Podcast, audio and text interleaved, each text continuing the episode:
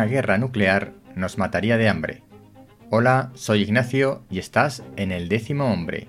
Reflexiones de ciencia y naturaleza en formato de píldoras. Porque cada vez que hay nueve personas que están de acuerdo, una décima debe llevar la tesis contraria.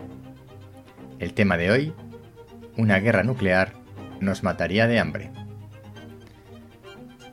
5.000 millones de personas podrían morir de hambre si dos de las principales potencias nucleares del mundo entran en guerra y utilizan sus armas nucleares.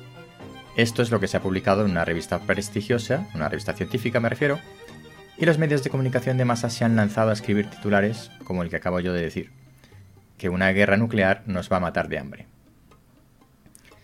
No sé a ti, pero a mí me preocupa bien poco morirme de hambre si estalla una guerra nuclear en el mundo creo que antes de eso vienen otros problemas. Para empezar, yo no tengo un búnker donde protegerme como todos los suizos. Por cierto que parece ser que irse, desplazarse a Australia en caso de guerra nuclear sería lo único que nos podría salvar. Eso dicen.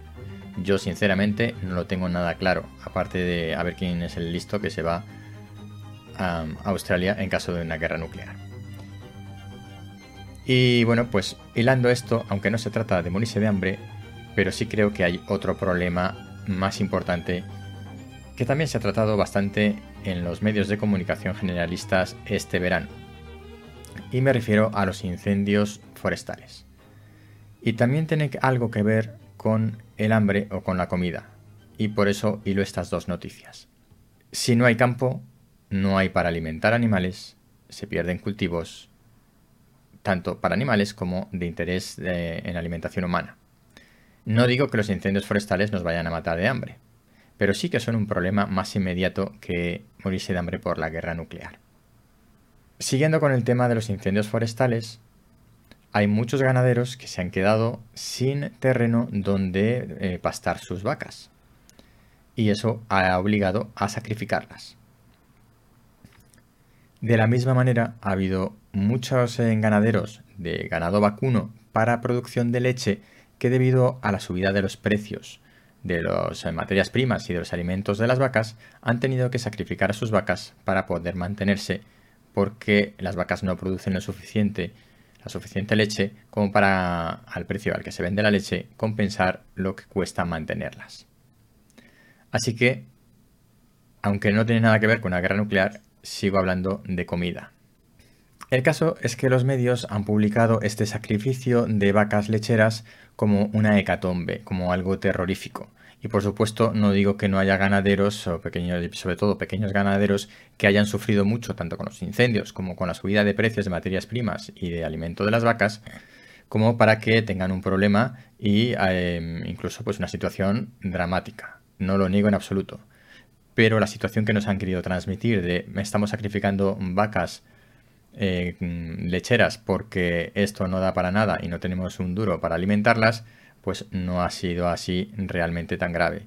De hecho, en España se, han producido, se ha producido una renovación de la cabaña ganadera, de manera que las nuevas inseminaciones para obtención de terneros han sido algo superiores a los sacrificios. ¿Qué ocurre?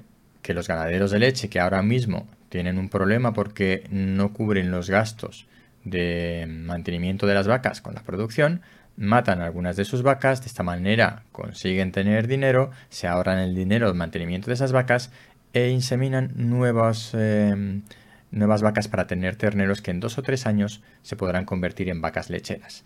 De esta manera lo que hacen es retrasar eh, el, ese gasto a 2-3 años vista y ahora ahorrar dinero y conseguir algo de caja. Esa es la realidad de la ganadería de vacuno para leche en estos días. Por supuesto, siempre hay casos en los que hay situaciones mucho más graves, más dramáticas, y en los que el sacrificio de las vacas lecheras simplemente es porque no, no hay opción para esos ganaderos y tienen que dejar em, de producir leche. La conclusión de todo esto, no te asustes ni te creas con todo lo que ves en los medios, ni las guerras nucleares, ni la hambruna, ni cualquier otra cosa. Vamos, lo de siempre, no estoy descubriendo nada nuevo.